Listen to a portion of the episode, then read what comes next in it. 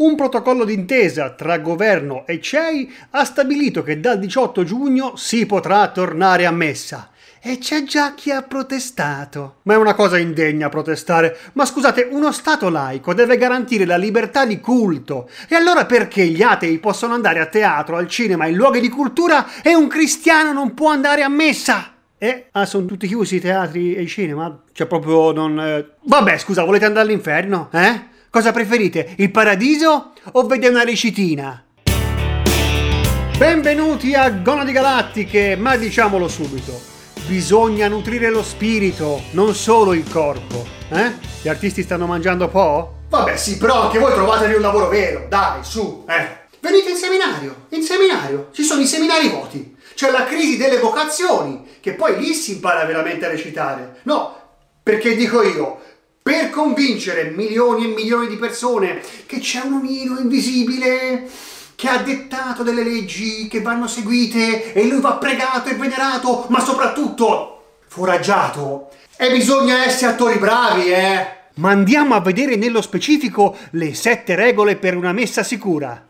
1. Non è previsto il termoscanner, ma si raccomanda ai fedeli con sintomi influenzali di rimanere a casa. Diciamo, l'autodiagnosi sta al fedele. Tuttavia la CEI garantisce l'assoluta sicurezza sanitaria poiché all'interno di ogni chiesa saranno presenti le statue di Sant'Adelardo, San Servazio e Sant'Anna protettori di febbre. Quindi state tranquilli che se il virus entra in chiesa è un esce vivo. Le statue saranno messe ai vari ingressi delle chiese con gli occhiali neri, l'auricolare come butta fuori per comunicare fra di loro. Appena vedono un movimento sospetto, si levano gli occhiali neri come ciclope degli X-Men e fulminano il virus. 2. Nel protocollo ecclesiastico si prevedono dispense dal precetto festivo per motivi di età e di salute. In questo caso si consiglia la messa in streaming e la comunione prenotabile su Globo. 3. Obbligo di mascherina per celebranti e fedeli. Tra l'altro, fuori dalle chiese saranno presenti delle baracchine come allo stadio dove vendono mascherine già tagliate con la fessura per farci passare l'ostia. Come nella cassetta delle lettere, no? Uguale. 4. L'ingresso in chiesa sarà contingentato, perciò il protocollo prevede la possibilità di fare più celebrazioni, anche perché tanto sono tutte esenti SIAE e le offerte esentasse. Quindi, quante ne vogliamo? Tra l'altro, coincidenza vuole che questa sia la stessa soluzione paventata sia per i teatri che per i luoghi di cultura, che oh, e sono ancora chiusi. Sì, però anche questi attori che vogliono, dai, scusa, se nel Medioevo li seppellivano in terra sconsacrata, ci sarà stato un motivo. A volte venivano anche bruciati vivi. Oggi non mi sembra che nessun attore sia bruciato vivo. Da vivo, ma da morto sì, perché vanno all'inferno. Però le chiese sono aperte e quindi loro entrano in chiesa, si confessano e si salvano. Capito perché le chiese sono aperte e i teatri no? 5. Accesso in chiesa ed uscita dovranno essere separati. Un po' come era un tempo per i sexy shop.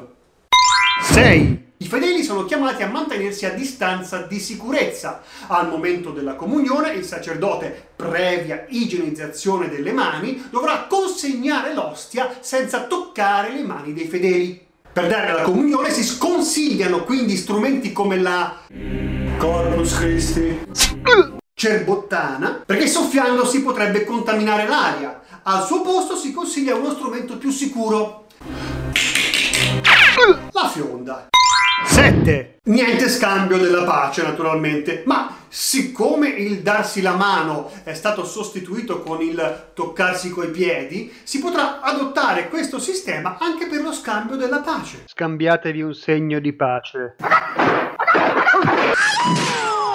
Grazie a tutte queste norme, ma soprattutto all'intervento della CEI, riusciremo finalmente a tornare a messa. E così questo andrà a vantaggio di tutto il genere umano, perché grazie alle preghiere dei fedeli riusciremo finalmente a placare l'ira di Dio e magari riusciremo anche a convincerlo a far sparire questa pandemia. Ma chi volete che ci guadagni da tutta questa roba, eh? Le chiese, con le offerte esentasse.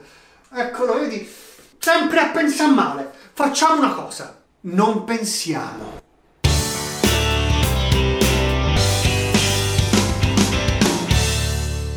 E invece no, è proprio questa una delle fregature delle religioni, non pensare. Quindi, se avete pensieri in tema da condividere, riflessioni o semplicemente un saluto, che sarà graditissimo lo stesso, fateli nei commenti, ma soprattutto iscrivetevi ai canali Facebook e YouTube Carlo della Santa o dovunque abbiate trovato questo podcast. Dai, eh!